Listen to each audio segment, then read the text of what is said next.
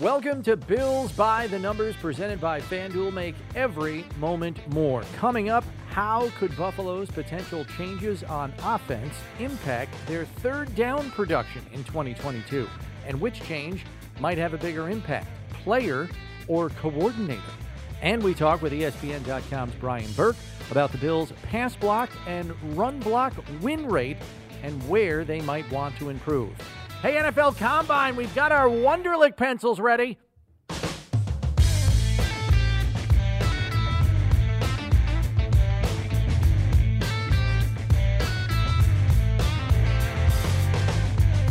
I never took the Wonderlic, Steve. Did you take the Wonderlic? I did. You did?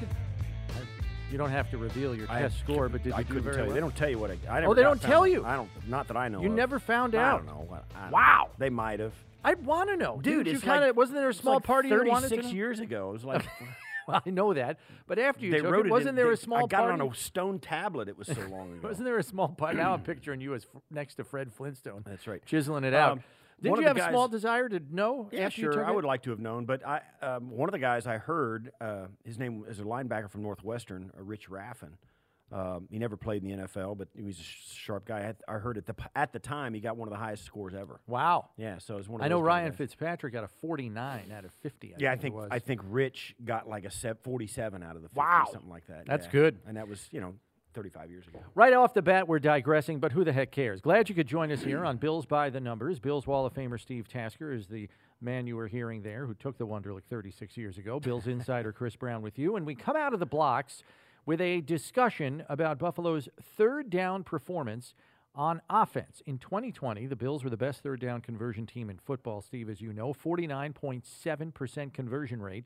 Last year, third in the league with a conversion rate of 46.4%. But they are, there are likely to be changes to Buffalo's passing game. Emmanuel Sanders, as we know, on an expiring contract, contemplating retirement. Isaiah McKenzie's contract is up. Gabriel Davis figures to have a larger role in 2022. Cole Beasley has a year remaining on his contract and will be 33 years old. What happens there? Do they ask him to take a pay cut?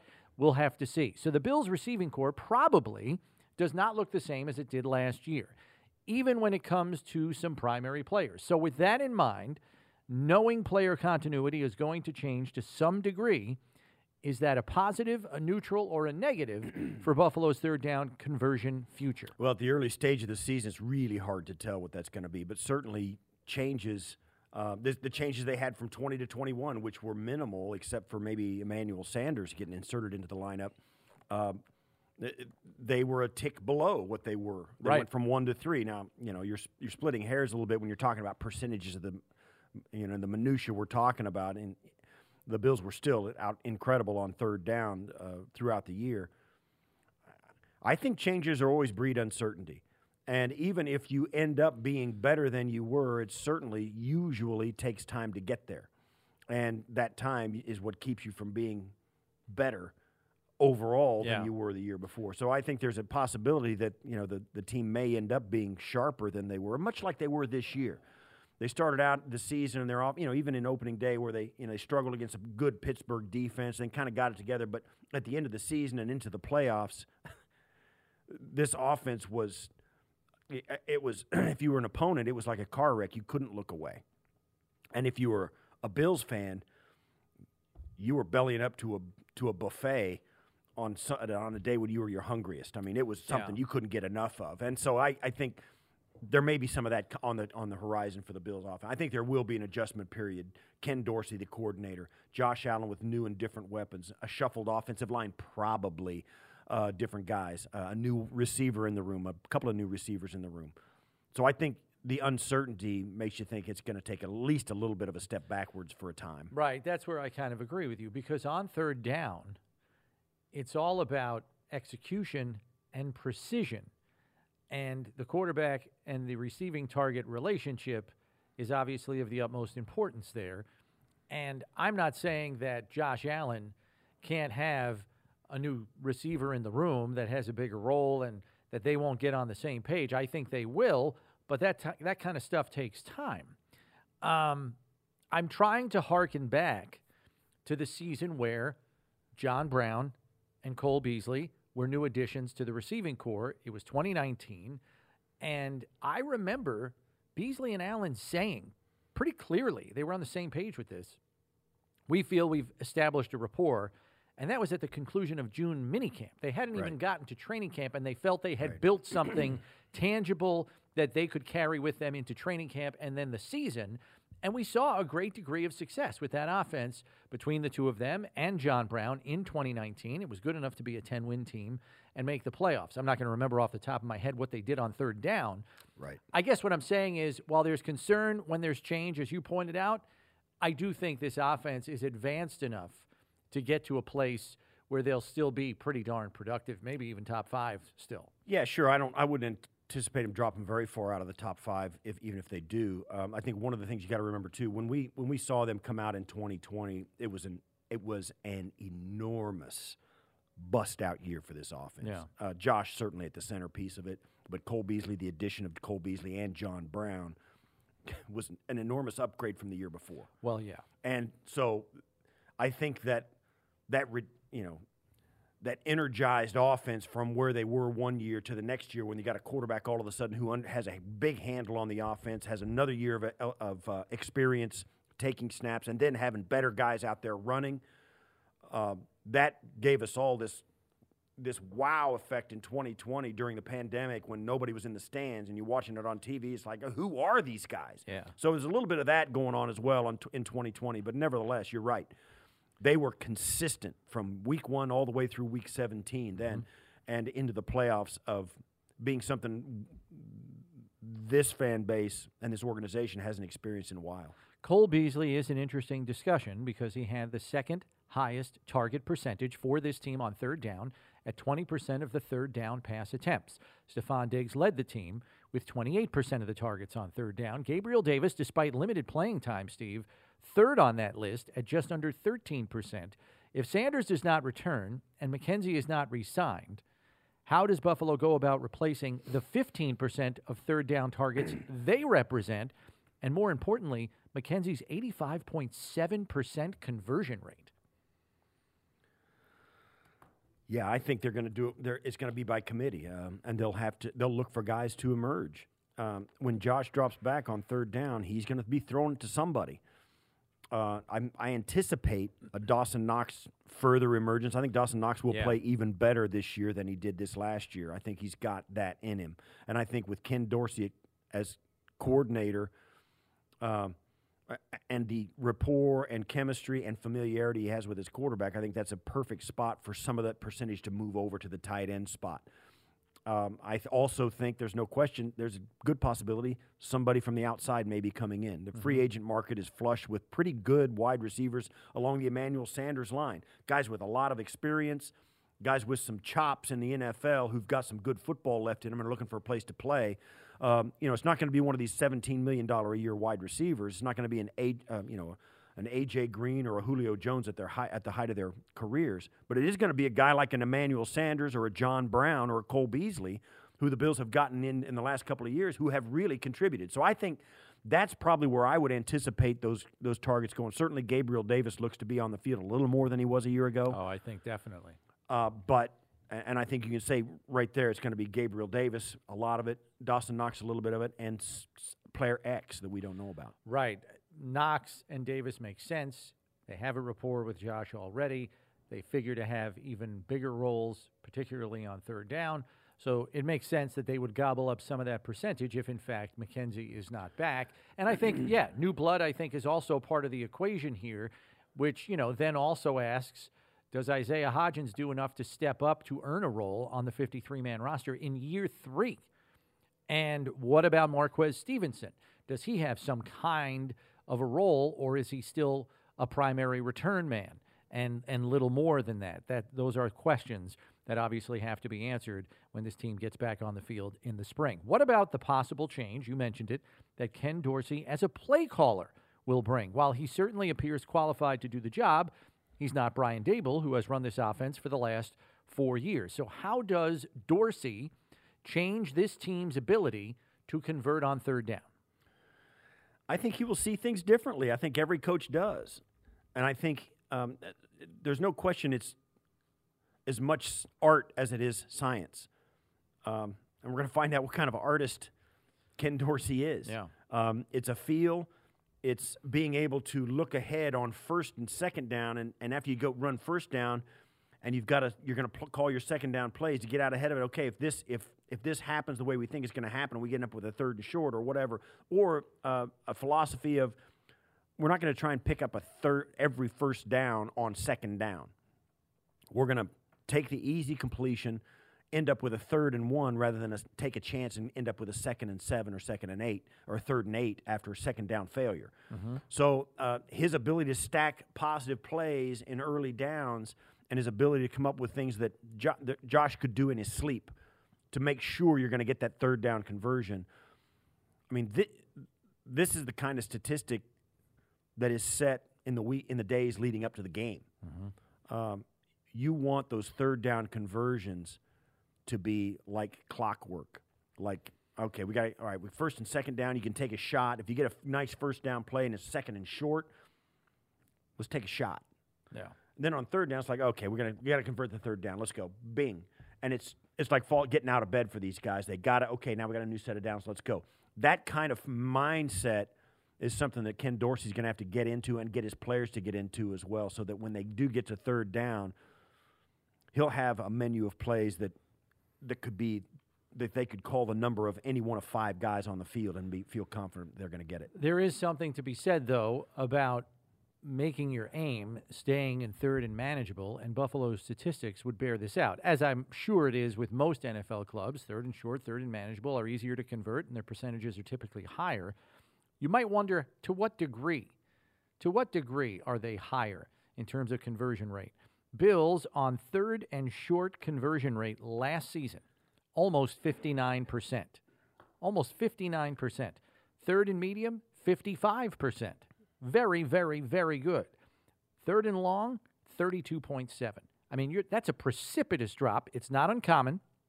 You see it across the league a lot. It drops off precipitously when you get to third and long because now the quarterback has to hold it a little bit longer. Pass rush can get home a little more often because the play takes longer to develop, the routes are longer, etc. I'm curious as to what Ken Dorsey's approach to that will be. Will it be, hey, let's just get to third and manageable and we're good enough to convert it? Or how does the fourth down approach of this team factor into the thoughts on third down and the play calling therein as well? We saw some of that across the league this past year with the way teams approached third down if they knew they were in territory where they'd be going for it on fourth down anyway. That can change a play caller's choices on third down, as you well know, Steve. So all of those things get rolled in to what kind of coordinator Ken Dorsey will be going forward. I will say this Ken Dorsey, as a quarterback, in college primarily, had a plethora of weapons around him. I mean, he played on a national championship team at Miami. I mean, he had dynamic weapons around him. I mean, sitting behind him in the backfield, Frank Gore, Clinton Portis, Willis McGahee. Are you kidding me? Right. you know what I mean? And he, He had had, similar guys. he had similar talent at wideout, but he was smart enough to know all I got to do is get the ball in these guys' hands. And I think he might be communicating a similar message to Josh. Not that he doesn't know that already, but it'll be interesting to see what his philosophy is going forward and how he imparts that on his all world quarterback in Josh Allen. as most of the coaches are known for when they get to the level they are as coordinators and head coaches uh, and the like, they rise through the ranks because they're really sharp. Really, they're good thinkers. And they got to. And Ken Dorsey's reputation as a quarterback was that he was a smart guy. Right. Uh, that should serve him well. I know you can go down the list of coordinators around the National Football League, and the first thing people say about him is, "Well, he's really smart." Um, it takes that kind of no of kidding. yeah, it takes that kind of chops to do to get to the point where you have enough ability to keep enough on your plate mentally to to juggle all those you know all those balls and keep them up in the air. Um, I, I also think this, while Ken Dorsey did have that that on his resume, the national championship team with a ton of weapons. I also know that he's been in the National Football League for a decade plus and has seen a lot of good players and how they've been used and the the wherewithal behind them. I, one of the frustrating things for me is I hear people talk about, "Wow, Ken Dorsey's going to run. Maybe he'll run two tight end offense." Listen, that's not how it works, folks, in the NFL. If you're an NFL coordinator at this level, you don't you don't decide what offense you're going to run. Your players decide. You go out and you find the most gifted, smartest players you can find who are the most committed. You find, you know, the best guys. And then you get them on the field and you see what they can do, and that's the offense you run. That's what an offensive coordinator in the NFL does. He gives the guys with their tool sets on his roster the best chance to win on a given week, and it will look different from week to week. That's what an NFL offensive coordinator does. He doesn't say, okay, we're going to run some two tight end offense this year. He'll run a two tight end offense if he's got two really good tight ends who are better options than three wide, Yeah. or two wide and two back and one tight end, or or H back, two backs, Yeah. and one. You know, Pick whatever your personnel grouping. Whatever that personnel grouping is. The only way you run those that personnel is because it's your best option, and those are your best players in that situation against that defense on that down and distance. That's how many. That's just a sample of how many balls you got to juggle. Right. That's how it works in the NFL. So this thought about Ken Dorsey coming in and changing the offense, the players change the offense. The coaches just give them a best chance to win. We'll take another look at Buffalo's passing game when we discuss the team's pass block and run block win rates with ESPN.com's Brian Burke a little bit later. Right now, new customers can get their first bet risk free up to $1,000. Just sign up today by going to sportsbook.fanduel.com or by downloading the FanDuel Sportsbook app. FanDuel Sportsbook, an official partner of the Buffalo Bills. Time now for this week's edition of the Numbers Game, where we put Steve to the test. And since we're talking about the Bills' passing game, Steve, I'm going to give you a number that represents the percentage of third down receptions that a Bills player converted for a first down. You have to tell me which Bills player belongs to that percentage. Capiche? All right. Okay, so here we go. Number one 75% conversion rate for a first down. Who do you think owns the 75% conversion rate on the Bills roster from 2021 on third down? Give me a name. Diggs. It is not Stefon Diggs. All right. Knox. It is not. It is not Dawson Knox. No. Sanders. No again. Well, I figured uh, we're because we're going to go up from here, right? We are going to go up from here. Yes. So I figured the the heart. Uh, okay, I'll say Matt Breida or somebody. Not Matt Breida. Um, I will tell you that no player on this list had fewer than seven third down receptions on the season Right. for a conversion. So someone like Matt Breida, who only had two catches on right. third down, he is not going to be on this list. Moss. Is not lost. 75% was Cole Beasley. Oh my gosh. 12 out of 16 conversions on the season. We move to number two 80% conversion rate on third down, moving the sticks. Diggs. It's not Diggs. I mean, you're dealing with a similar cast of characters here. Gabe. Davis. It is not Gabriel Davis. I'll give you Eight, what is it? 87. 80% conversion rate. Knox. It is Knox. Yeah, Eight for 10. Eight for 10 on the season. Good job. All right. So then what's the next? one? Next one is 85.7% conversion, and I'll give you some help. He was six of seven on third down conversion receptions this year. McKenzie. It is not McKenzie. This one's Davis. It is not Davis. Sanders. It is Sanders, yes. 85.7% Golly. conversion So rate, from Emmanuel? Sanders. So now you know already, Steve. Beasley, It's- Knox, and Sanders are off the list. Right. So it should get easier I'm from write here. this down because I'm. Knox, uh, Beasley and Sanders are off the list. All right. Okay, so we move to number four 91% conversion rate on third down. That's pretty good. You know, I, Isaiah McKenzie could have done this on in that one New England game alone. He was pretty good. How many? What's the percentage? N- 90? 91% conversion rate. This receiver was 10 for 11 on third down conversions in the 2021 season. Gabe Davis. It is Gabriel Davis. You are 100% correct. Not not bad by Gabriel Davis there. Um, Yeah, that's crucial. Number five on the list, slightly better. 91.3% conversion rate. What do you think was there? It is not McKenzie. Singletary. Not, not Singletary. It no. has to be a wideout. It is a wideout, yes. You're running out of options.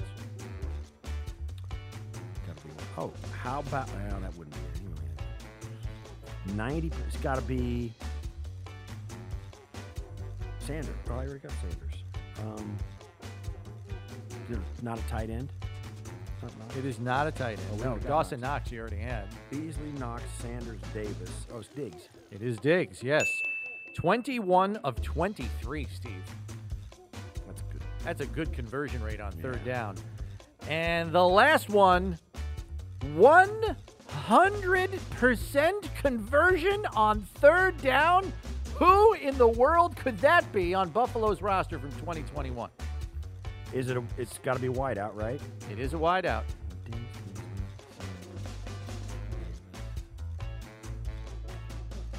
Got to be McKenzie. It is Little Dirty. Isaiah McKenzie, seven of seven. Wire to wire conversions on third down, Steve. He was perfect. That's amazing. Perfect. Get the- that guy will- back in a Bills uniform next And I, year. wanna, I don't want to take anything away from Isaiah McKenzie because he, he really helped it. What a what a great addition and great player he is. He's versatile. His speed gives him an edge.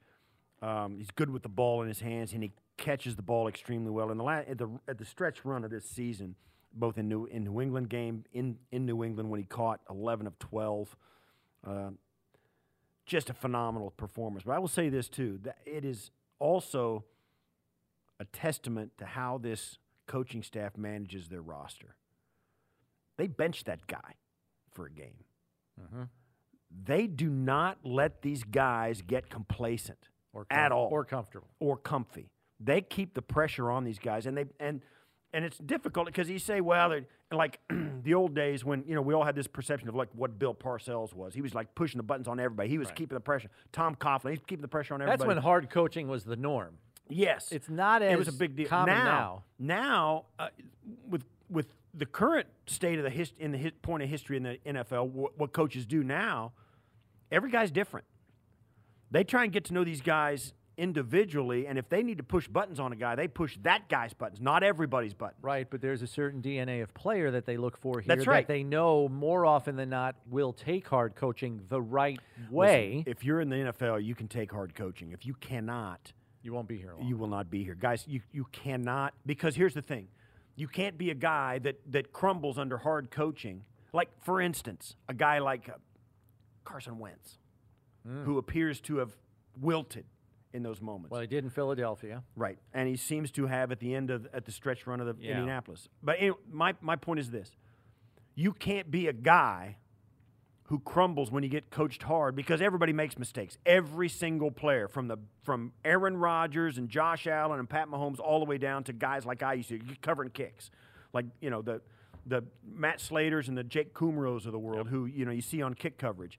Everybody makes mistakes it's a coaching staff's responsibility because of the other 52 guys on the roster to hold you accountable for your mistakes.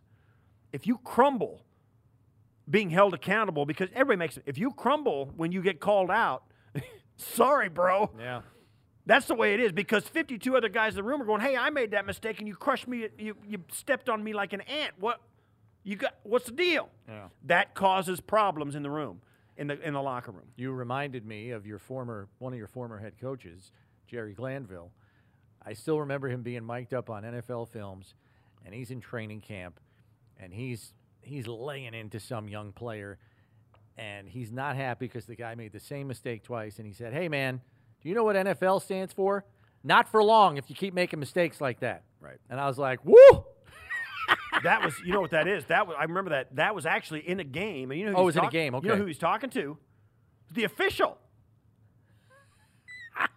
Is that what He it was was? talking to the zebra. I thought he was mad at He goes, you know, the players." NFL. This is the NFL, and it stands for not for long when you keep making those calls. Okay. That's what he was talking. And he was listen. Jerry's still one of my favorite guys. He actually, He's a treasure, I've known him for 35 years, 40 years, and in fact, the last couple of years, the last year of my son's career in Canada, he was the defensive coordinator. Oh, no kidding. and Oh, I went up. cool. I had to go up and say hello to him, and and just it was just great to see him. The guy was like, he's in his 70s. Yeah, he's gotta be, And right? he's and he's just same guy. You just gotta love a guy like that. Yeah. And he's right. You got to coach these guys hard, and if they can't stand being held accountable for their mistakes, Yeah, you gotta you move can't play Yeah. because you've got other guys on the on the team that are watching you. All right. All right, well done there, Steve, in the numbers game. We move along now to ESPN analytics writer Brian Burke. He recently put together an individual player list of leaders in pass and run block win rates, as well as team leaders. We dive into that in terms of some high ranking Bills players and some of their team marks as well. Here's Brian. All right, Brian, so let's jump right into some of what you guys put together at ESPN.com recently. You, you took a look at pass block win rate, run block win rate for offensive linemen, and you also did it for the defensive linemen as well, as far as winning against the pass rush and against the run. Um, I wanted to start in terms of the individual players with Dion Dawkins, who ranked seventh best in the league with a success rate of 92% in pass block win rate. This despite having two separate bouts with COVID in the course of the 2021 season. Many who watched him week over week did not think he was even playing at peak efficiency until the latter half of the season. What do you think he could be capable of if he can roll into the season healthy next year and not 16 pounds underweight from like a four day hospital stay? Those are good numbers for him. Yeah, um, these win rates are pretty consistent from year to year. So, you know, they don't bounce all over the place, which is one reason we think they're a pretty good metric. Um, you know, uh, someone like Dawkins could could definitely improve. Um, the but he, he- he's very solid. I mean, he's he's a great anchor. Um, he's much better in pass block uh, as than run block. And I don't I don't watch I don't watch every Bills game. I don't watch all the Bills tape. Um, you know, un unless there's something really remarkable or the playoffs. So one of the things about these win rate stats is I, I don't really need to like they're telling me what's going on with with these players without having to kind of do 500 hours of, of film study. So the fact he had he had COVID a couple times, I'm not even aware of that. But but I can use these stats to tell me what's uh, you know how, how they're how they're performing. What do the stats tell you about the Bills' offense and their? We all noticed it here, and we gave uh, Devin Singletary a lot of credit. You say that Dawson, uh, that Dion Dawkins was better in the pass protection than he was in the run blocking. The Bills' run game didn't get going until late in the season. Do you notice anything statistically, or what can you tell uh, as a difference maker that happened to this offense when their run game did become a bigger factor? Yeah, well, uh, definitely. If if the run if the run game is improving, I can almost guarantee that the the run block win rates are a big part of that. So, you know, we measure wh- what part of the game is blocking, um, and both in in passing and running, it's about thirty percent of the game. So, if you imagine all the other things that are going on, other than the offensive line, you know, all all the def, all the defenders, all the scheme, all the play types, all the situation uh, the running back or the receivers, the passer, all, all, all those other things comprise about 70%. So um, they, they correlate pretty tightly. So as if, if you if you're watching um, run block win rate improve and you're not seeing the uh, you're not seeing the performance on the field, you're not seeing the yardage. Uh, what that means is the problem's probably with with the running back or the backfield. Um, uh, vice versa, if you see a, a running back kind of outperforming his blocking, you can kind of make an assessment of, of that the uh, that the you know the backfield, the running backs room is is probably pretty strong. And then, Brian, with that in mind, looking at pass block win rate as a team, I know the Bills finished eighth, 64%, I believe, was their number. But with what you were just referencing there, it's probably the running back and run block win rate. If you know you you see some certain things with the numbers, I'm wondering with a with a quarterback like Josh Allen and his widely known escapability, how do you factor in that to the equation, or is there some variance when you have mobile quarterbacks who can escape? Right. So the um, part, part of the win rates requires you to be within sort of a threat distance uh, to the quarterback. So, um, but typically, what win rates is measuring is within 2.5 seconds of the snap, and that's that's almost always before a quarterback needs to escape the pocket. So, one, of the big uh, one of the things that the win rates really brought about was recognition that a time is essential to measuring the performance of these linemen. So when we were first developing these, uh, we I think it was 2017, 2016, maybe Joe Thomas's last full year, and he's like an all-world left tackle, as everyone knows, uh, for the Browns, and he was number one in pressures allowed as, as, a pass blocker, which is kind of insane. But he was also number one in pass block win rate because he was sustaining his block for 2.5 seconds. It was just that uh, I think it was DeShone Kizer possibly was just couldn't read the field and was holding onto the ball for too long. So mm. that's what win rates does. It sort of it makes it, separates uh, the effect of the quarterback. Uh, from the effect of the offensive line, it isolates the performance of the gotcha. of the blockers. Yeah. What can you tell us now? And we've talked about analytics a lot on our show, and it seems as though the the holy grail of analytics is finding one a an analytic statistic that is, of course, predictive. Uh, what can this win rate tell us about what's going to happen as opposed to what's already happened? Um, well, you can uh, you can use win rates to do uh, you know help predict uh, game outcomes. Of course, it's a big component of of what team is better than the other team. Um, there's a lot of attention on on gambling and that sort of stuff uh, these days. So you can you can use it to predict uh, say sack number of sacks, you know prop bets, things like that. Um, but it's not super predictive like uh, in terms of, it's not intended to be a predictive statistic. It, it's intended to be a metric of, of individual player performance. And speaking of that, and this is the last one I've got for you, Brian. You know, I was happy to see Ed Oliver on the defensive side of the ball rank in the top 10. He was seventh amongst defensive tackles in pass rush win rate. And I was like, oh, great. Look, Ed Oliver's number seven on the list, you know, 13% success rate. I'm like, ah, I, am you know, I was waiting to see Aaron Donald at the top of the list, and sure enough, he was there. 26% success rate. He's got double the success rate of Ed Oliver, who's a pretty darn good defensive tackle. I mean, how how out of the universe is 26% for a defensive tackle, Brian?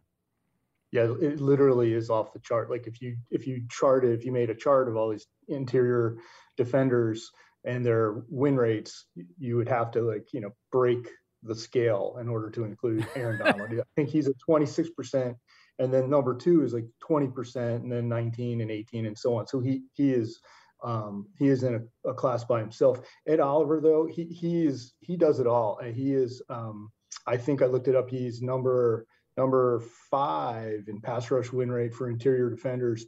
Uh, since the inception of the metric, which was uh, 2017. So, I mean, he's he has been a consistent uh, presence uh, for the Bills.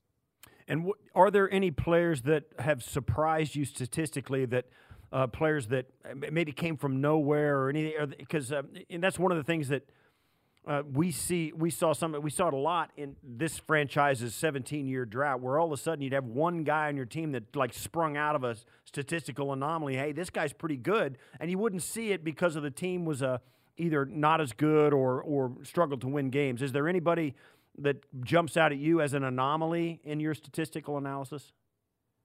Not, not, not immediately like a diamond in the rough. One of the things I was a little surprised by was some of the the top draft picks of recent years on the, on the defensive side just haven't haven't really been a pass rush presence. So Epenesa and Rousseau, um, their numbers are, are pretty mediocre for where they were taken in the draft. Um, Rousseau is, is more of a run stopper. Yeah, he has good run stop numbers, but um, but they're they're pretty they're they're fairly below average, especially for what what there was what was expected of them. Yeah, right. the good news exactly. is Rousseau was number five among run stop win rate, at least on the chart that I saw, with a thirty percent figure. So I don't think anybody anticipated him having that kind of success in terms of setting the edge and stopping the run as a rookie, but he proved to be a better, more consistent run defender right. than he did a pass rusher. Hopefully, the pass rush comes along with more experience. Brian, thanks very much for your time. We appreciate you kind of spelling some of this out. Sometimes we get a little deep in the weeds and we get lost, so we, we call on people like you to help us out of the weeds and back into reality where we can make heads and tails of some of these metrics. So thanks for taking the time. We appreciate it. We'll catch up with you down the road. Thanks for having me. All right, okay. that's Brian Burke, ESPN.com analytics writer. All right, Steve, our one burning question this week deals with the NFL Combine, which is coming up next week. It looks like it will be a more normal combine after last year saw no on field testing due to the COVID pandemic. We had a little hiccup there where players weren't happy with the COVID restrictions. I don't want to say they revolted, but they voiced some disapproval and concern. the combine buckled. They're not going to have super high restrictions for COVID protections. So it looks like it'll be a relatively normal combine, all things considered. What will you be looking or listening for most this coming week in Indianapolis when we are there? Uh, the thing I always look for is a buzz about somebody going, "Wow, I didn't know that about that guy." Uh, we saw some of it on tape, but when we got him on the pro level, like for instance, a guy like Josh Allen, we saw him. You know, he was he was doing this this at Wyoming because we never saw him do this in their offense. We never mm. saw this guy do that in their offense. They, he's never asked to do this in their offense. And he, then you get him in the pro level, and all those. Not only can he do it, he blows it out of the water. Uh, guys like that who surprise the scouts and the coaches with their ability to to have a skill set that they didn't realize or were suspecting he may not have. Mm. That's what I always look for: surprises. Yeah, for me I look for the things that we can readily see, the physical traits, because we know at the top of the draft, the Bills have a propensity to seek out elite physical traits, even down at the bottom of the first round, as we saw last year with Greg Rousseau. Height, length, speed athlete, elite traits. So I'm looking for that in the testing portion, knowing the Bills are picking at 25. And then doubly, I'm looking for speed specifically, Steve, because I believe the Bills have come to the conclusion that if they are going to get past the Chiefs, they need to put more speed on the field, chiefly on defense. No pun intended. I just said chiefly. I don't know why I did that. Primarily on defense, but also on offense. Uh, I think you need to beat a track team with some track stars because, as fundamentally sound as you might be on defense, if you can't run with them, it doesn't matter how good your fundamentals are you got to be able to keep up. And I think they're going to be looking to add to their speed quotient this offseason on the roster. So that's something I am keeping my eye on. We'll see what comes of it going forward. We will be recording next week, uh, next week's edition of Bills by the Numbers on location in Indianapolis at the NFL Combine, where we will be all week for our daily show, One Bills Live, which airs 1 to 3 p.m. Eastern Time, Monday to Friday. But please subscribe so you know when our podcast episode drops. And remember, when you need to know about the Bills, you need to check Bills by the numbers. For Steve Tasker, I'm Chris Brown. Thanks for listening. We'll catch up with you next week.